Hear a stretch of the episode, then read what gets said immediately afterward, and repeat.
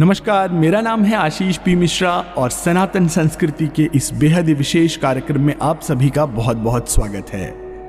नव दुर्गा के नवो रूपों की श्रृंखला में आज हम बात करेंगे देवी माता के चौथे रूप के बारे में। माँ दुर्गा जी के चौथे स्वरूप का नाम है कुष्मांडा। अपनी मंद, हल्की हँसी द्वारा अंड को, अर्थात ब्रह्मांड को उत्पन्न करने के कारण इन्हें कुष्मांडा देवी के नाम से भी जाना जाता है। जब सृष्टि का अस्तित्व नहीं था, चारों ओर अंधकार ही अंधकार व्याप्त था, तब इन्हीं देवी ने अपने ईशत हास्य से ब्रह्मांड की रचना की। अतः यही सृष्टि की आदि स्वरूपा, आदि शक्ति हैं। इनके पूर्व ब्रह्मांड का अस्तित्व ही नहीं था। इनका निवास सूर्यमंडल के भीतर के लोक में है।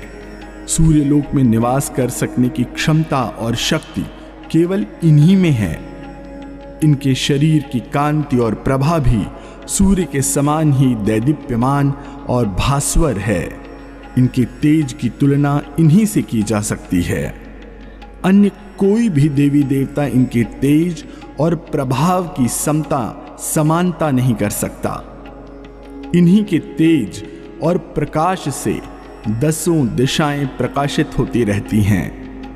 ब्रह्मांड की सभी वस्तुओं में, प्राणियों में अवस्थित तेज इन्हीं की छाया है।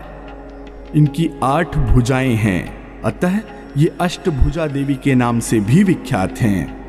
इनके सात हाथों में क्रमशः कमंडलु, धनुष, बाण, कमल का फूल, अमृतपूर्ण कलश, चक्र तथा गदा है। आठवें हाथ में सभी सिद्धियों और निधियों को देने वाली जप की माला है। इनका वाहन सिंह है, अर्थात शेर है। संस्कृत भाषा में कुष्मांड कुम्हड़े को कहते हैं। बलियों में कुम्हड़े की बलि इन्हें सर्वाधिक प्रिय है। इस कारण भी इन्हें कुष्मांडा कहा जाता है। नवरात्र पूजन के चौथे दिन कुष्मांडा देवी के स्वरूप की ही उपासना की जाती है। इस दिन साधक का मन अनाहत चक्र में अवस्थित होता है। अतः इस दिन उसे अत्यंत पवित्र और अचंचल मन से कुष्मांडा देवी के स्वरूप को ध्यान में रखते हुए उपासना के कार्य में लगना चाहिए। माँ कुष्मांडा की उपासना से भक्तों के समस्त रोग शोक वनिष्ठ हो जाते हैं। इनकी भक्ति से आयु, यश, बल और आरोग्य की वृद्धि होती है। माँ कुष्मांडा अत्यल्प सेवा और भक्ति से ही प्रसन्न होने वाली हैं। यदि मनुष्य सच्चे हृदय से इनकी शरणागत में जाए तो फिर उसे अत्यंत सुगमता से, बड़ी सरलता से परम पद की प्राप्ति हो जाती है। हमें चाहिए कि हम शास्त्रों, पुराणों में वर्णित विधि विधान के अनुसार माँ दुर्गा की उपासना और भक्ति के मार्ग पर अहरनिश आगे बढ़ते रहें, अग्रसर होते रहें। माँ के भक्ति मार्ग पर कुछ ही कदम आगे बढ़ने पर भक्त साधक को उनकी कृपा का सूक्ष्म अनुभव होने लगता है। यह दुख स्वरूप संसार उसके लिए अत्यंत सुखद और सुगम बन जाता है। माँ की उपासना मनुष्य को सहज भाव से भव सागर के पार उतारने के लिए सर्वाधिक सुगम और श्रेयस्कर मार्ग है। माँ कुष्मांडा की उपासना मनुष्य को आधियों, व्याधियों से सर्वथा विमुक्त करके उसे सुख, समृद्धि और उन्नति की ओर ले जाती है।